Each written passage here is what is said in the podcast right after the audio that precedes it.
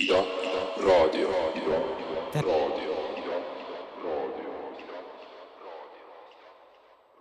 tere tulemast Lillasse agendasse.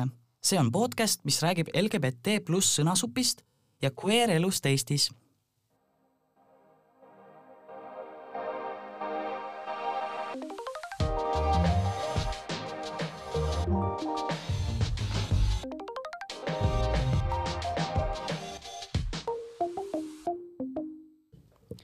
Tere, tere, Paul! tere, Mel. täna on meil äh, Lillas agendas saates külas äh, meie kallis äh, kväärbänd Sumi.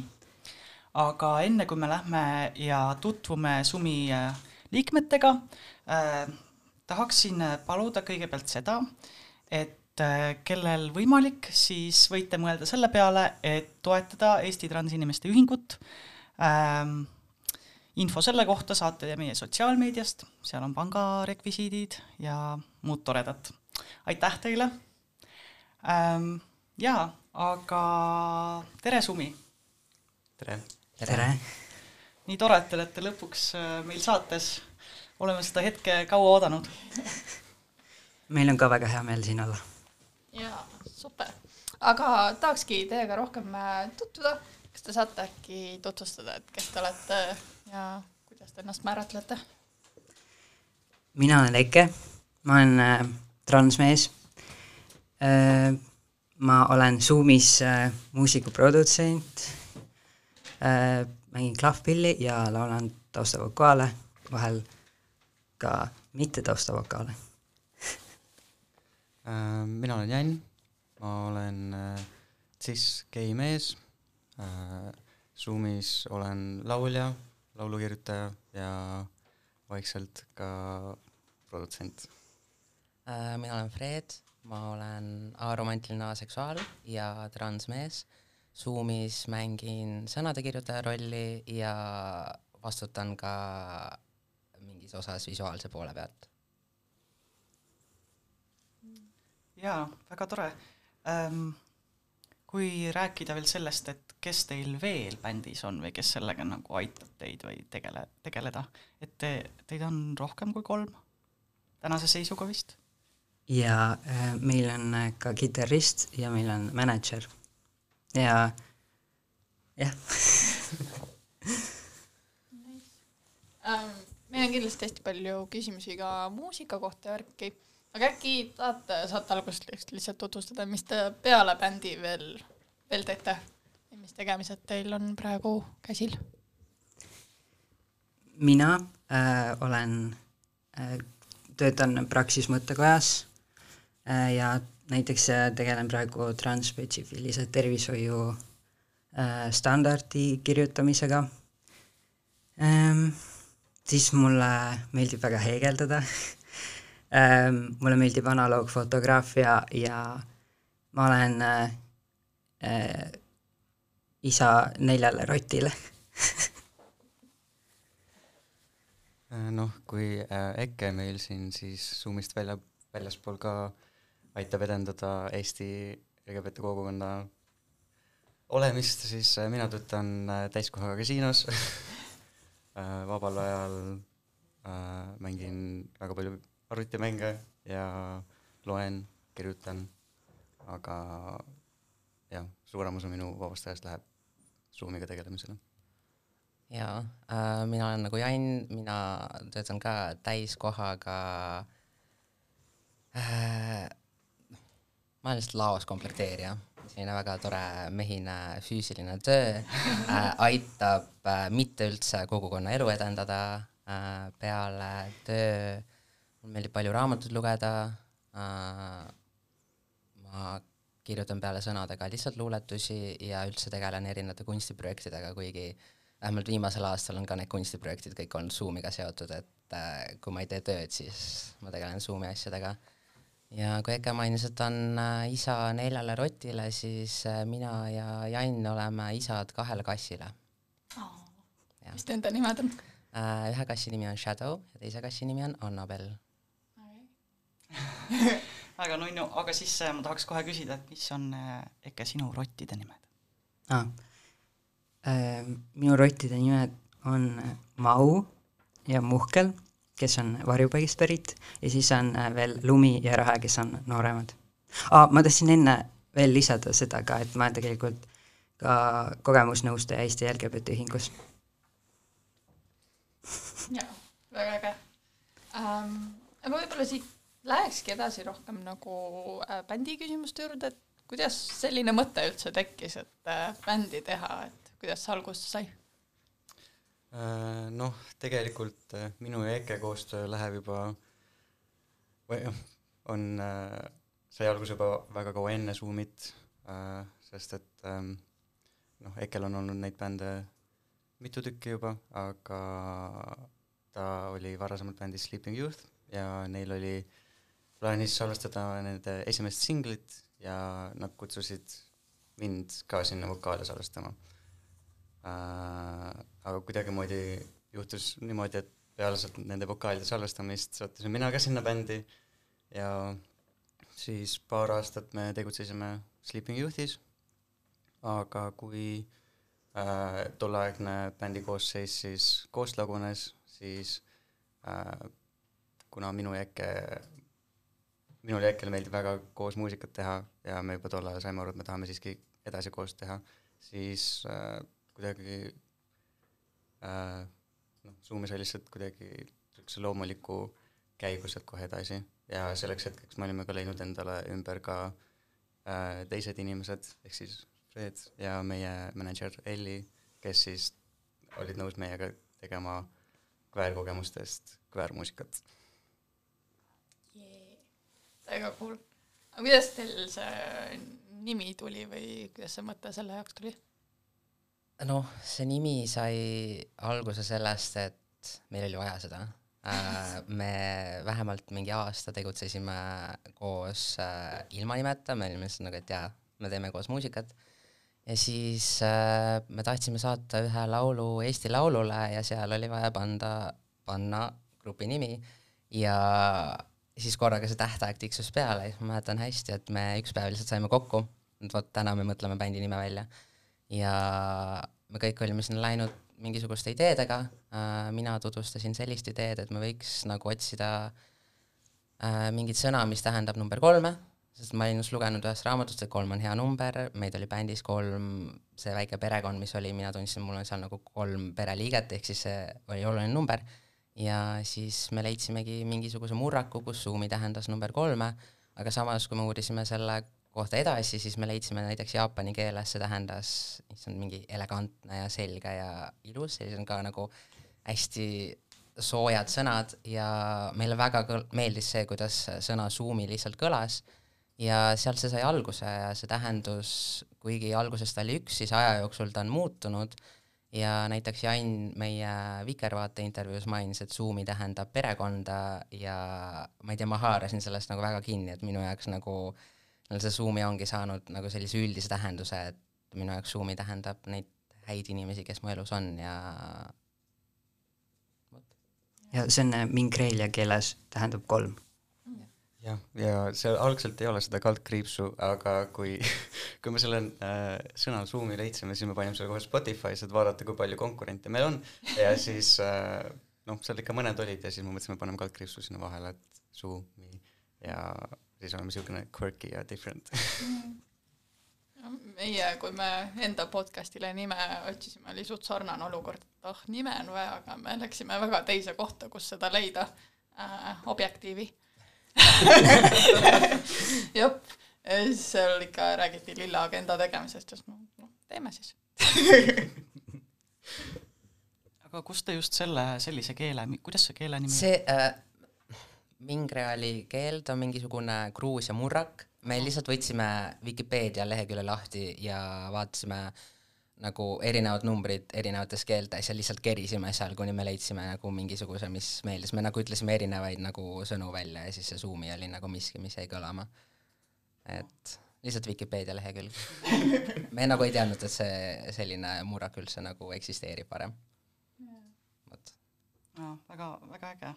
see see, et kui rääkida nagu teie muusikastiilist, kuidas te nagu kuulajale seletaksite seda, et mis, mis laadi või mis, kas see on nagu mingi, kuulub mingi žanri alla või on see hoopis midagi muud, on seda võimalik üldse nagu sõnadesse panna? meile on öeldud, et äh, meil on väga armas, nunnu ja soe vibe. Äh, me, ma ütleks, et see on indie-pop žanriliselt.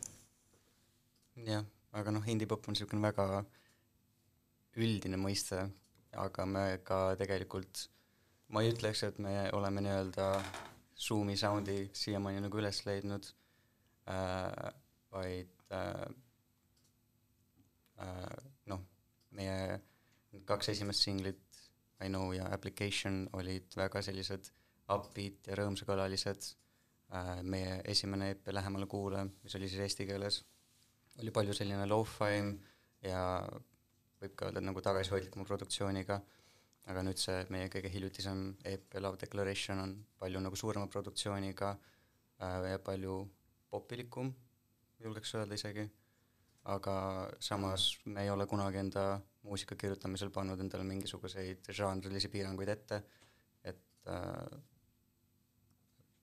jah, et me ei taha ennast kuskile kasti nagu suruda. Mm. Ja noh, nüüd veel eriti ma arvan, et kui meie see nii-öelda laulude varu on nüüdseks äh, siis otsa saanud äh,, siis meie muusikaline sound arvatavasti muutub veel, ma ei tea, kas just nagu drastiliselt, aga kindlasti muutub veel. Um,.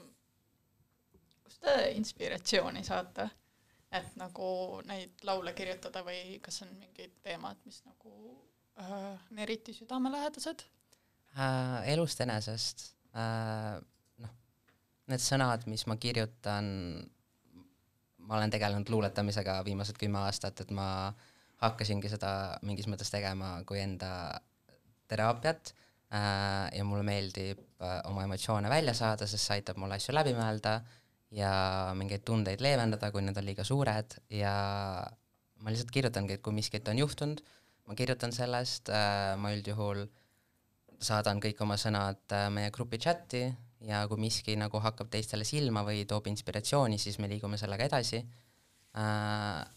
et noh, ma ei tea, kust teised inspiratsiooni nagu konkreetselt siis nagu muusikalise tausta jaoks saavad, aga nagu sõnu mina küll nagu kirjutan puhtalt elust enesest ja oma kogemustest ja nagu jah. Mina saan äh, inspiratsiooni kõikidest, kõikidelt teistelt äh, kväärartistidelt äh, ja sellest autentsusest äh,, mm, sellest julgusest olla äh, nad ise ja see on andnud inspiratsiooni, et äh, ma tahaks ka midagi sellist äh, teha äh,, jagada oma kväärkogemust, mida Eestis väga palju ei näe, mis on haruldane. jaa, sa, sa mainisid nagu kvääreeskujusid, et kas sa saad natuke laiemalt rääkida, et kes on sellised nagu muusikalised eeskujud olnud nagu kas sinu jaoks või siis teie bändi jaoks või? võib-olla ka lihtsalt sinu jaoks, et yeah. ähm, kui ma olin mingisugune kaheteist-kolmeteistaastane, siis ma avastasin Youtube'ist sellise äh, inimese nagu Troy Sivan.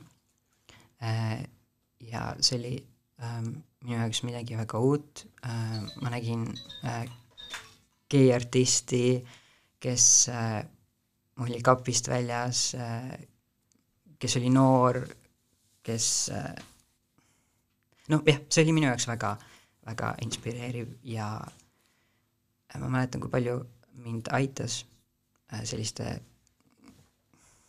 äh, muusikute nägemine äh, noorena äkki teised tahavad ka rääkida sellest või jagada?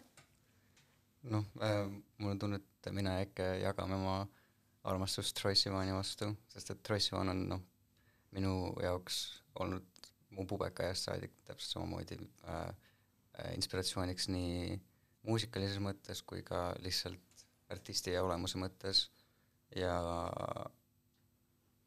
ma arvan, et noh, kindlasti tema äh, varasem muusika aitas mul ennast nooremana ka tunda ennast kuidagi enda identiteedist palju mugavamalt ja et noh, et see, et ta on nii avalikult ja nii nii avalikult ja nii julgelt äh, äh, kväärinimene ja ta siiski nagu sai äh, nagu maailma muusikamaastikul nagu läbi lüüa, siis see andis mulle ka siiski sellist inspiratsiooni ja nagu noh, seda tunnet, et kui ma tahaksin, siis ma saaksin ka. ja jah, ja nüüd mingil määral olen, oleme meie siis selle äh, kväärartisti rolli siin või noh, selle koha siin Eestis nagu endale sisse võtnud, et oleme ka noorematele kväärinimestele ka eeskujuks ja ma arvan, et noh, see tekitab ka hea soe tunde. Äh, kui rääkida siin nendest äh, fännidest, siis äh, kuidas teil on kokkupuuted kväärkogukonnas või nagu üldiselt, et oma fännidega ja, ja kas teil on mingi, mis kogemusi teil on või kas te oskasite oodata sellist vastuvõttu või?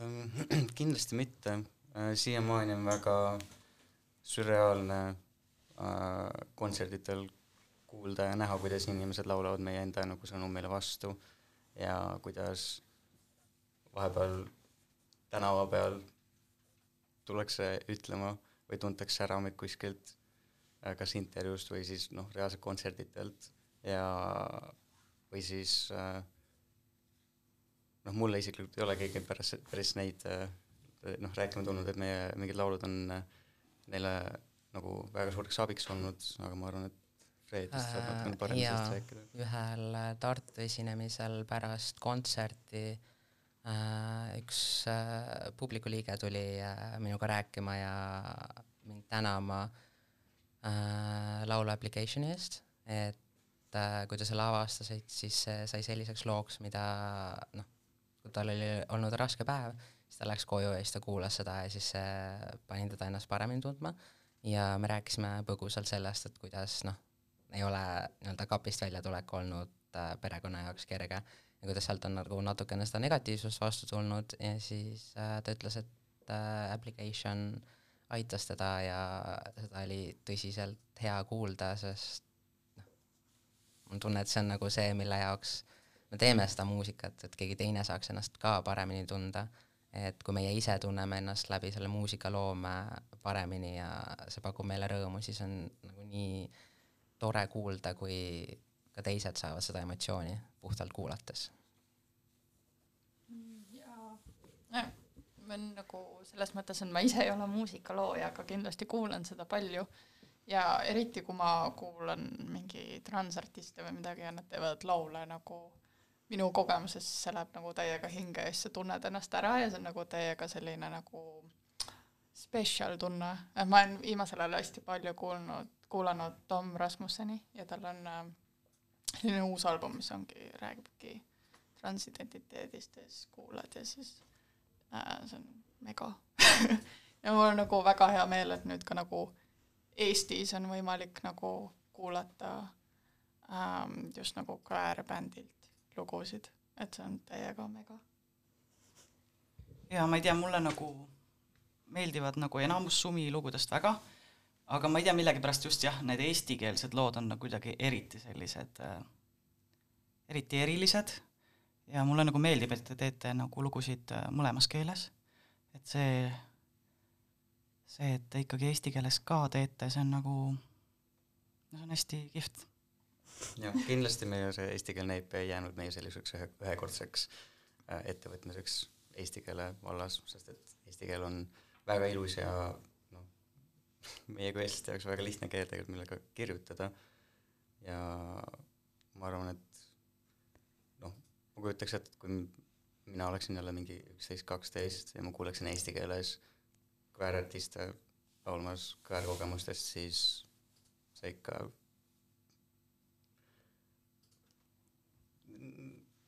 ikka võtab sõnatuks. võtab sõnatuks, jah. jah, Janil oli siin väga nagu lai naeratus näo peal vahepeal jaa aga võib-olla see tundub nagu hea koht, kus äh, lasta ühte teie uutest lugudest. et äh, see esimene on Boys Don't Cry, et kas te tahaksite rääkida et sellest loost natuke lähemalt? see sugu see laul avastab äh, oma maskuliinsust äh, ja äh, tervislikku maskuliinsust. jah, ja see on ka tegelikult meie kõige vanem laul, see sai alguse juba Sleeping juhtis viis aastat tagasi ja nüüd see on lõpuks väljas ja jah, ja nüüd sai Eke selle suure koorma enda õlgadelt, tal on nii kõrini sellest laulust. päriselt või? ma olen väga palju pidanud seda kuulma. aga laseme siis äh, meie kuulajatel ka kuulata. I feel I've lost the right way to live. Must hold it in, must hold it in. But can I? Oh, do not feel tired mm, of acting a part in this temporary place. Temporary place. The more I think, the closer I drive. The closer I drive to sadness, madness, chaining me down, chaining me down. Cause boys don't cry,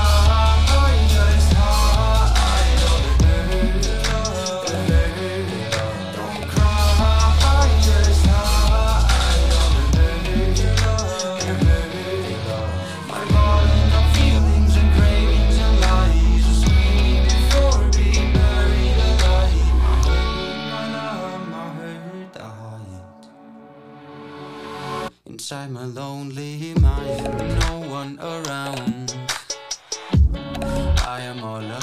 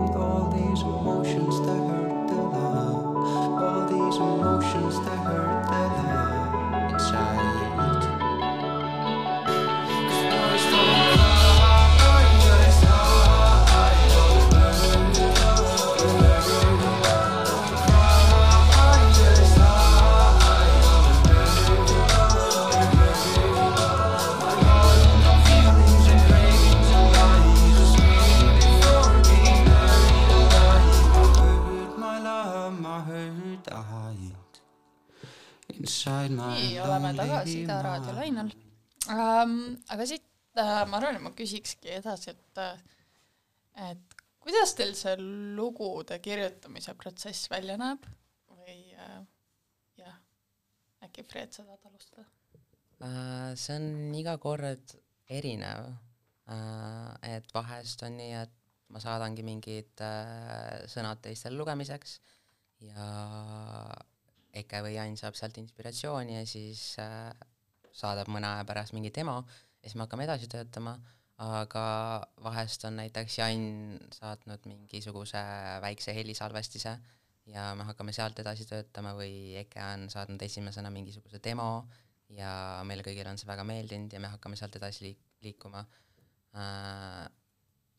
et noh, mina vähemalt ise tunnen, et nagu ma kirjutan nagu sõnad enne ja siis nagu tuleb muusika pärast, aga näiteks laulu Kiur puhul äh, Jan tegi esimesena nii-öelda selle, kogu selle tausta ja muusika valmis.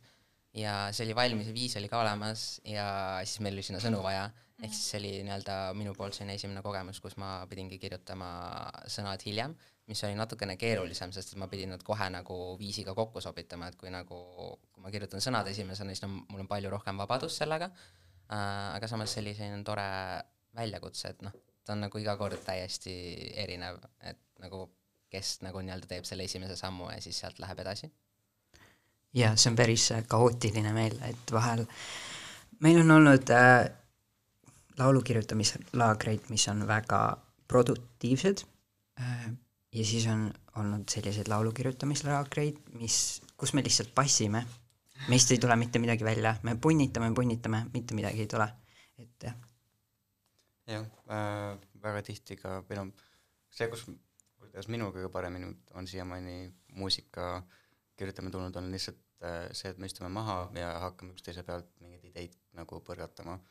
et äh, Ekele meeldib mind väga Spotlighti alla panna väga tihti, et ta lihtsalt paneb sulle mingit valmis tausta ette ja on nagu, et noh, hakka nüüd siis improt tegema ja siis ma lihtsalt kerin vahepeal niimoodi, vahepeal ei tule mitte midagi, vahepeal harva tuleb midagi. Ja siis veel harvem tuleb midagi head. Aga jah, noh, mul endal äh, Cure'i kirjutamisega ma võtsin inspiratsiooniks ühest kindlast laulust ühe imetillukese viisijupi äh, ja kirjut-, tegin terve laulu selle ümber see oli konkreetselt nagu mingi kaks sekundit, see nagu üks koht, võib-olla isegi väiksem. see oli nagu jah, nagu mingi sekund. Ja ma olin sellest, ah, no teen sellest laulu.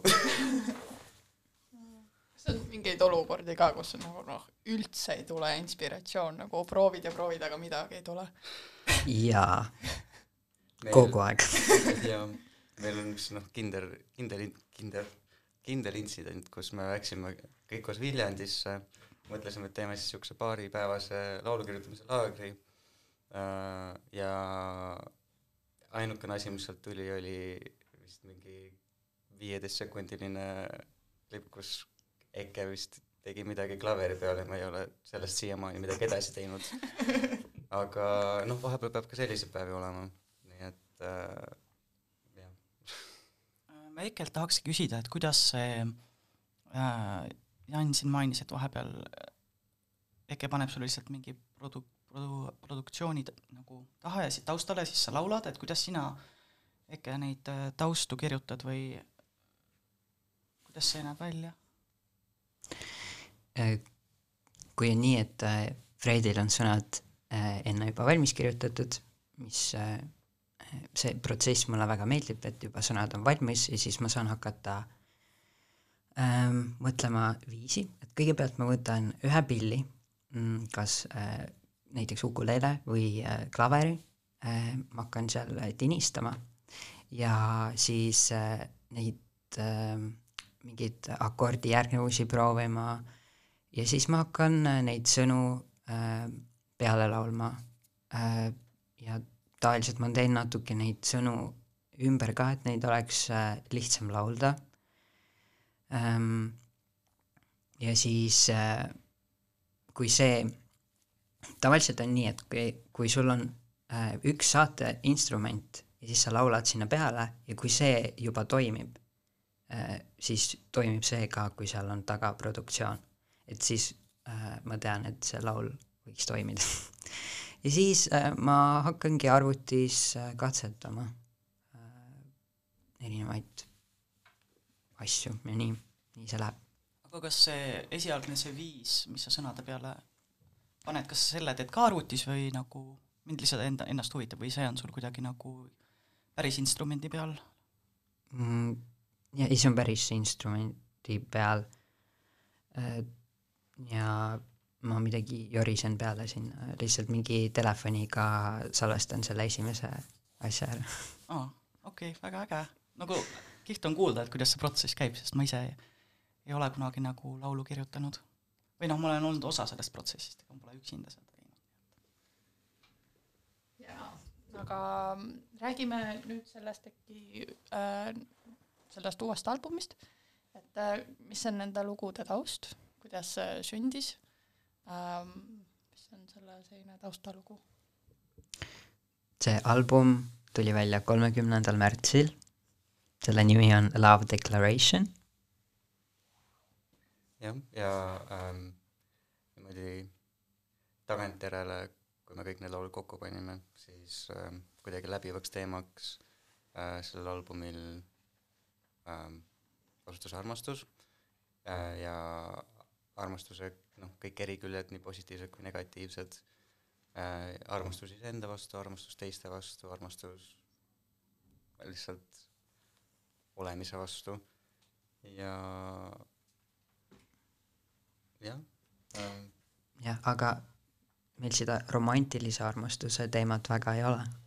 pigem ma ei oska kirjutada sellest. et minu jaoks nagu kõik arm-, armastuslood, mis ma kirjutan, minu jaoks on need kõik platoonilised. jaa, ma just mõtlesin, et kui nagu see ongi no ju Love Declaration on selle EP nimi, siis tegelikult see ei ole jah, selline klassikalises mõistes, et nagu kui naine armastab meest või mees armastab naist midagi sellist. nagu kõik nagu armastuslood ma üldjuhul kirjutan, et mina armastamas oma sõpru, et nagu need on nagu sellised armastuslood, mida ma oskan kirjutada ja kuigi nagu neid sõnu äh, saab noh, saab nagu võtta tegelikult igasuguse armastuse konteksti, siis nagu mulle endale meeldib mõelda, et need on kõik nagu mingi aseksuaalide laulud. Nagu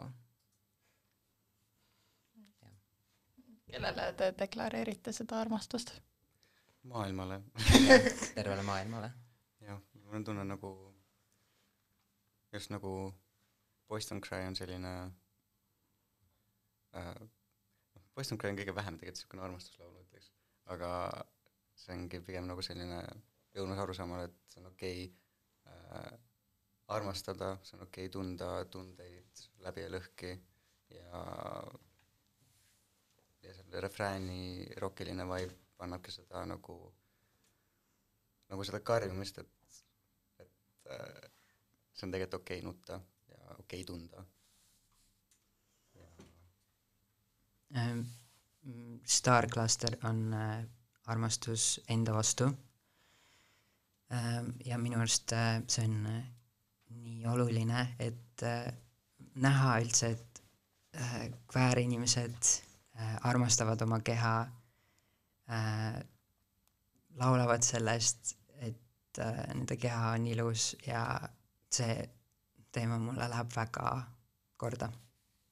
jaa, absoluutselt, et kui me vaatame nagu meediat transinimestest, siis see kurbuse narratiiv on ikka väga tugev Mm. ja siis just sellele vastuoluks nagu just sellised lood ähm,, nii muusikalised kui muud äh,, just sellest, et nagu ei, ma olen nagu rõõmus, et mul on nagu hea olla, mulle meeldib oma keha.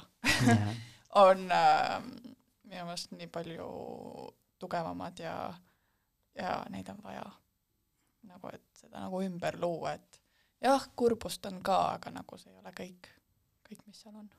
Mhm. ähm,. kas oli mingi lugu, mida oli nagu väga raske, oi, sorry. enne kui me järgmise küsimuse juurde läheme, kuidas kõik on väga raske, siis äh, tahtsin siin kehade juures mainida just seda, et küsida, et kas meil on siin eetris üks inimene, kes äh, tahab teha ülakehaoppi võib-olla Äh, ja siin eetris on täitsa üks inimene, kes tahaks seda teha, kes on sellest väga kaua unistanud. ja Fred, kuidas saab siis äh, sind toetada sellel teekonnal äh,? Mind saab toetada annetades äh,. see info peaks olema leitav ka Zoomi sotsiaalmeediast, aga muidu ma kogun annetusi läbi äh, Kohvi lehe, mis on siis ko-sidekriips fi.com slaš Frederik Velk äh,. et sealt nagu leiab selle ja jah, et seal saab annetada, kellel on võimalus, kellel on soovi, kes tahab lihtsalt jagada teistele tuttavatele, et annetage. annetage! aga Mel, sa võid nüüd küsida. selliselt teemalt nüüd minna raskuste juurde edasi, okei okay.. ja võib-olla tahtsin küsida, et äh, mis oli üks keerulisemaid lugusid selle albumi jaoks kirjutada või mille üle te nagu eriti uhked olete, et te suutsite saavutada? ähm, noh, mina võin väga suure enesekindlusega öelda, et Work in Progress oli kõige raskem laul, mida sellele kirjutada, lihtsalt sellepärast, et ähm, see tegelikult oli laul, mis ähm, nii-öelda äh, Zoomi repertuaaris sai kõige esimesena alguse, aga äh, meie lühialbumi kontekstis sai kõige viimasena valmis. Ja see on ka laul, mis äh, on läbinud kõige rohkem erinevaid mingi variatsioone, muudatusi nii sõnaliselt kui ka viisiliselt. Ja see veel alguses äh, oli see noh, nii-öelda äh, minu laul ja noh, nii-öelda minu kohustus, et sellega tegeleda, et sellest midagi edasi luua, aga see mingi hetk lihtsalt muutus minu jaoks selliseks loominguliseks tupikuks, millest ma lihtsalt ei saanud mitte kuidagimoodi ise edasi. Ja siis äh, ma andsin selle töö edasi väga loomulikult lihtsalt Ekkele ja siis äh, Eke ka täpselt samuti sellega tupikusse ja siis oligi lõpuks lihtsalt meie kõigi äh, koostöös nagu lõpuks valmis saanud ja ähm, jah, jah, Jan oli nagu selle paari aasta jooksul päris mitu korda valmis seda laulu lihtsalt prügikasti viskama. ta oli nagu palun ärme tee seda edasi, see on nii kohutav, ma ei taha seda enam kuulata, see, mis sa nüüd arvad sellest, Jan? ähm, nüüd see on täitsa hea, aga mul läks äh, noh, vahepeal oli ikka mingi aasta-poolteist, kus ma ei tahtnud selle peale isegi mõelda ja see hoidis mind öösel üleval aga jah, ma ütleks, et äh, noh, see tegelikult ongi lihtsalt laul sellest, kuidas äh, Work in Progress oligi see esimene pealkiri, mis me panime sellele, kuna see oli kõige esimene laul, mis meil oligi Work in Progress. Ja kui meil lõpuks läks siis nagu laulude pealkirjade valimise peale, siis see tundus nagu kõige loogilisem äh, pealkiri, mida saab sellisele laul-, laulule panna ja meil on see lugu tegelikult äh, olemas ka ja saame seda täitsa mängida. Are we doomed to live our life as dandelions?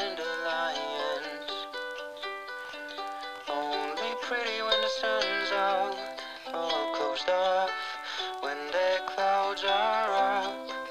A weed in everybody's life. Could we keep blooming if the sky is never blue? If I disappear into thin air, blown away in the wind, find me if you dare. Please bear with me. We'll give it time, cause we're not broken. Finding ourselves alone together. Take it slow, give it time with no pressure in mind. Just two souls we know growing side by side.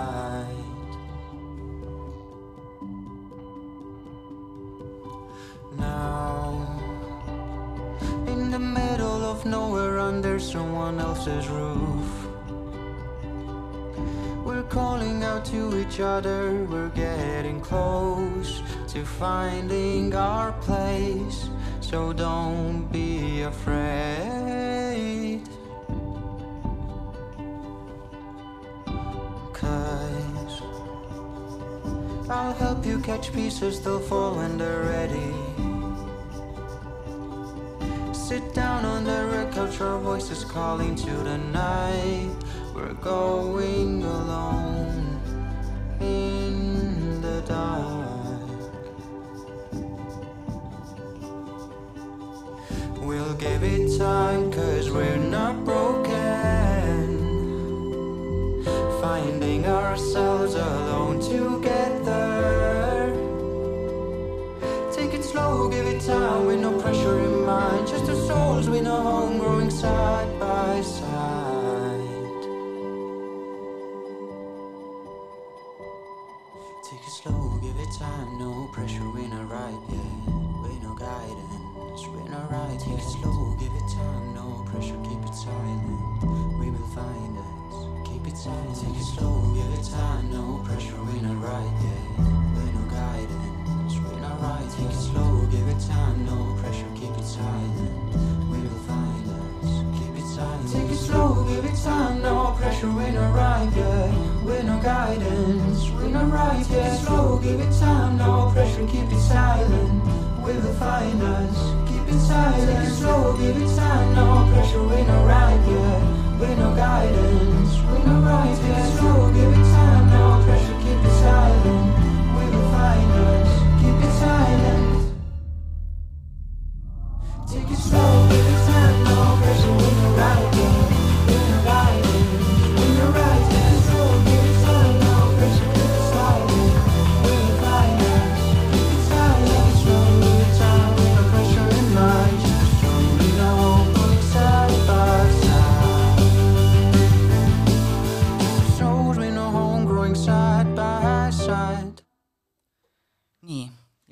Tagasi jälle. ma küsiks ikkagi korra hästi lühidalt, äkki te veel ütlete midagi selle loo kohta? minu jaoks uh, Work in Progress on Zoomi hümn. see sisaldab kõike seda, mille eest me seisame, et uh, me armastame üksteist, me oleme leitud perekond, me kasvame koos ja ja omas tempos me ei pea kuhugi kiirustama, et see on okei okay,, et me võtame vaikselt. Ja meil kõikide laulude kohta on ka leitav äh, nii-öelda Genius rip-off video Youtube'is, siis äh, youtube.com slash at Zoomi bänd, et äh, jah, et kui soovite lähemalt kuulda kõikide laulude kohta, siis seal räägime väga pikalt.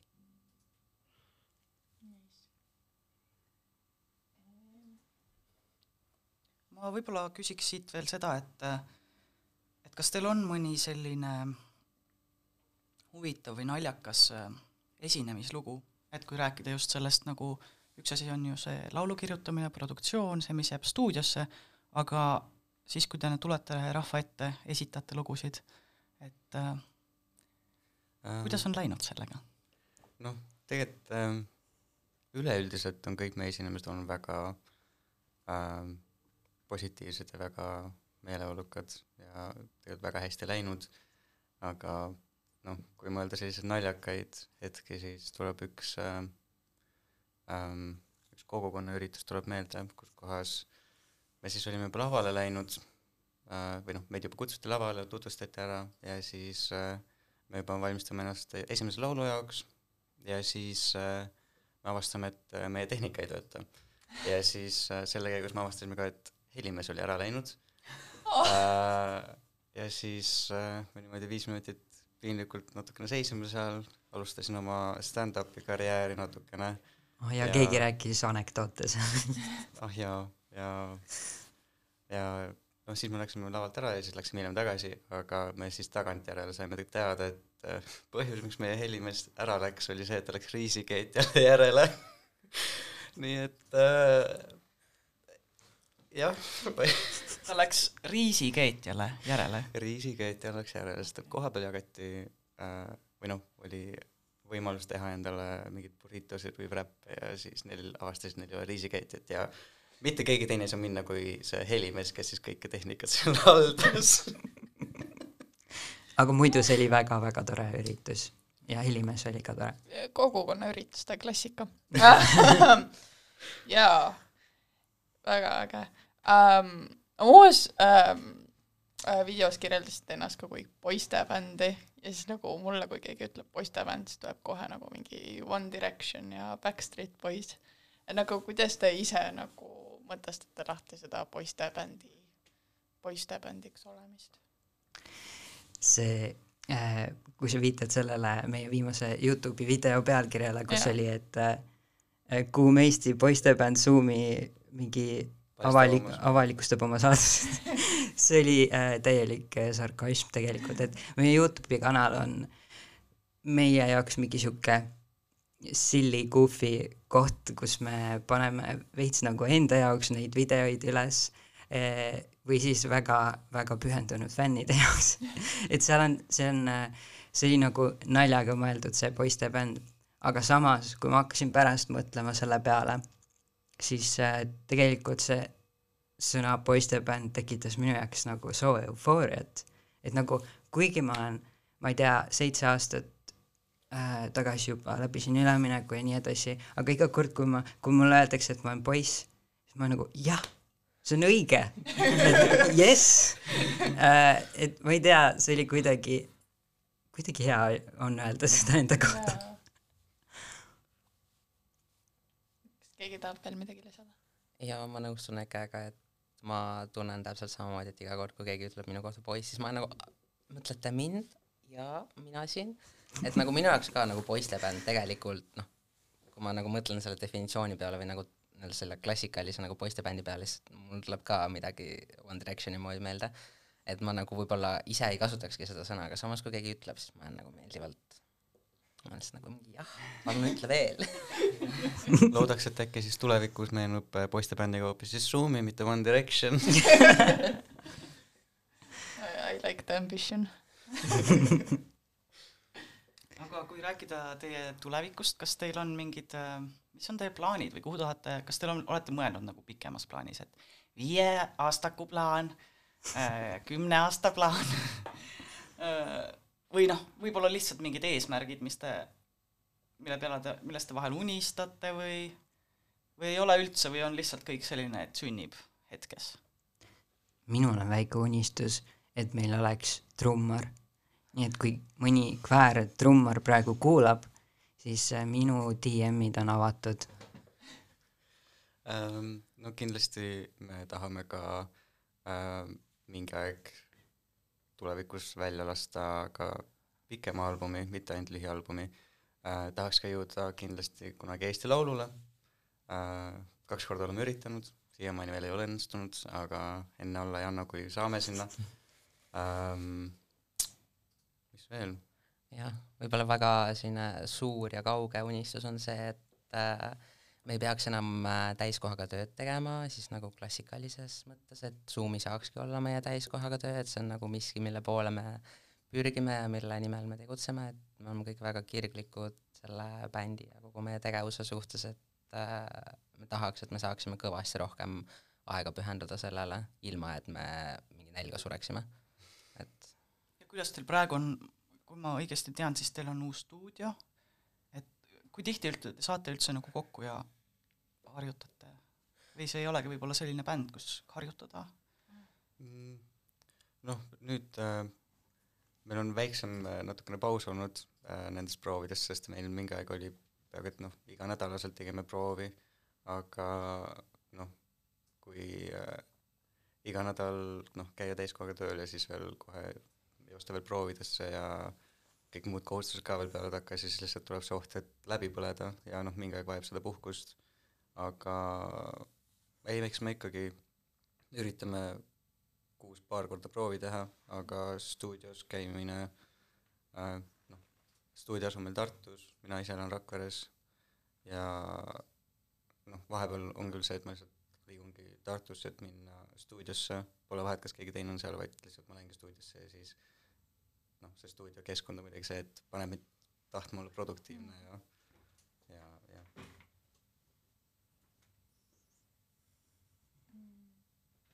jaa. kas on kunagi oodata ka Sumi tuuri? äh, Te juba nii üle-eestilised olete. kindlasti, kui me oleme kuulsad ja rikkad ja ei pea täiskohaga tööl käima aga meil on äh, esinemine kümnendal mail äh, Tallinn Music Weekil. jah, ja mina osalen ka ühel paneelil. Äh,, see on sooteemaline, soo- ja muusikateemaline paneel äh, Tallinn Music Weeki raames. Ja siis äh, muidugi ka Pride'il esinemine. Tallinn Music Weeki esinemine ei ole veel, noh, meie esinemine ei ole veel avalikustatud, aga eks me nüüd peame tegelikult sellega tegelema aga Pride'il on ikka terve kogukond oodatud kohale. no nüüd on avalikustatud. Ähm, ja ma ikkagi äh, tahaks küsida ka noh, sa ütlesid ennem noh, sugu noh, et äh, et kuidas sa tunned, et su identiteet on nagu su muusikat mõjutanud, see on nagu kõigile teile, et äh, jah, et kuidas sa tunned, et see seos on olnud?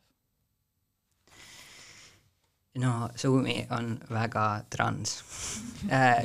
kogu meie tiim, välja arvatud üks inimene, meil on tiimis ainult üks paiksooline inimene.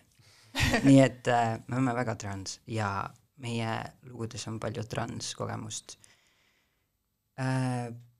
näiteks Application äh,, näiteks Hold Your Breath äh,, mis räägib võib-olla sellest, et äh, no kui me võtame näiteks soolise ülemineku äh,, paljud ei saa seda läbida selle ajajoonel, mis nad tahaksid, ühiskond ei toeta meie arengut äh, niimoodi nagu teiste inimeste arengut.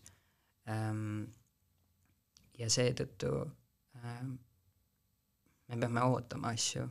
Ähm, ja see, see laul räägib sellest, et jah, me peame neid asju ootama, aga me suudame selle ära teha, et ühel päeval me oleme kõik selle ületanud ja saame elada endana. võib-olla Fred saab application'ist rääkida. äh,. jah, application'i ma kirjutasin need sõnad vist kõik ühe hooga äh, pärast seda, kui ma olin äh, Tallinna Perekonnaseisuametisse oma nimevahetusavalduse sisse viinud, siis ma jõudsin koju ja siis ma kirjutasin need sõnad. Ja minu jaoks siiani see laul nagu on konkreetselt selle nagu mälestusega seotud ja ma tunnen iga kord seda eufooriat, kui ma kuulan seda, et nagu jah, ma sain selle tehtud. Ja see on nii hea tunne. Ja ma usun, et selliseid laule tuleb kindlasti veel, sest et äh, Eestis ju tuleb komisjoni mitu korda läbida äh,. ahah, arvatavasti tulebki laul sellest, et ma näiteks sain täna äh, oma teisest komisjonist äh, vastuse. ma veel ei ole saanud seda avada, sest et ma ei ole saanud ID-kaardiga sisse logida, aga äkki täitsa. siin on Hoiame. nagu midagi uueks lauluks. hoiame pöidlaid sulle. hoiame, jaa, täiega. jaa äh,. arvangi, et, et sellel noodil, et, et ükskord äh, me ületame kõik komisjonid ja kõik barjäärid, siis ähm, ma arvan, et võibki hakata otsi kokku tõmbama, et äh, viimase loona ole, palusime teil valida üks lugu, mis on teid inspireerinud äh, bändina ja veidi ka enne rääkisite natuke sellest esitajast, et võite veel paar sõna öelda selle kohta? Ähm, jah, Troy Sivan on, tuleb välja, et äh, meie kolme, meie kõigi kolme jaoks on olnud äh, väga olulisel kohal meie puubeka ajast saadik. Äh, ja jah, ja see kindel laul on minu lemmiklaul ja ma arvan, et mitte ükski laul ei ületa seda lähiajal. Ja jah, ma arvan, et mis ma muud oskan öelda, lihtsalt see laul inspireerib minu muusikalist stiili kasvõi suur, suur aitäh, et te meile saatesse tulite ja jagasite enda mõtteid ja loomingut äh,. kuidas inimesed teid toetada saavad, leida üles äh,, peale alla panna? me oleme leitavad Instagramist äh,, et Zoomi bänd, oleme leitavad Tiktokist, suu.me.music äh,, Youtube'ist on ka Zoomi bänd äh,, Facebookist täpselt samamoodi ja meie jah, muusika on näiteks äh, Fairmusis äh, üleval, see on Eesti muusikaplatvorm, kus äh, jah äh,, artistid saavad õiglast tasu. aga ka kõigil suurematel muusikaplatvormidel. kas teid saab book ida ka? muidugi. DM-id on alati avatud. okei okay,, väga hea, super, aitäh teile, aitäh ja kohtumiseni! kuulmiseni.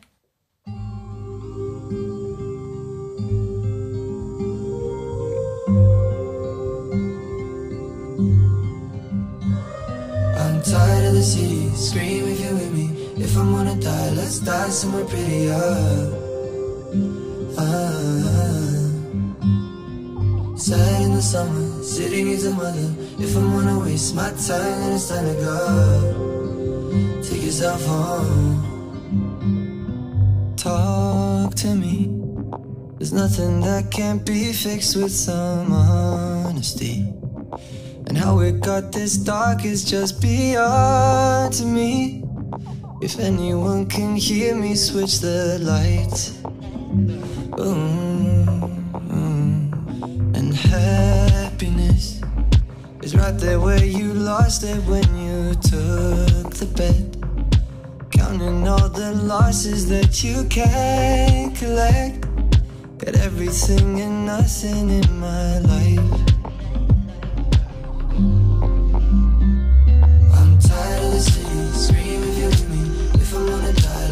Ah,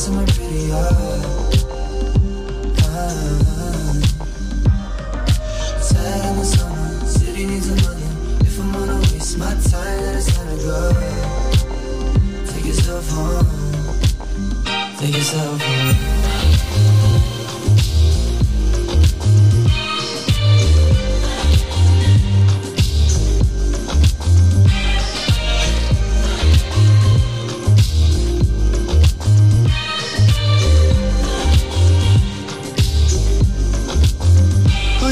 You really tryna be when they see your face? Is it worth it trying to win in a losing game? Well, it's all waiting for you. And boy, I know you're eager, but it just might destroy you. Destroy you. I'm tired of you scream if you're with me. If I'm gonna die, let's die somewhere.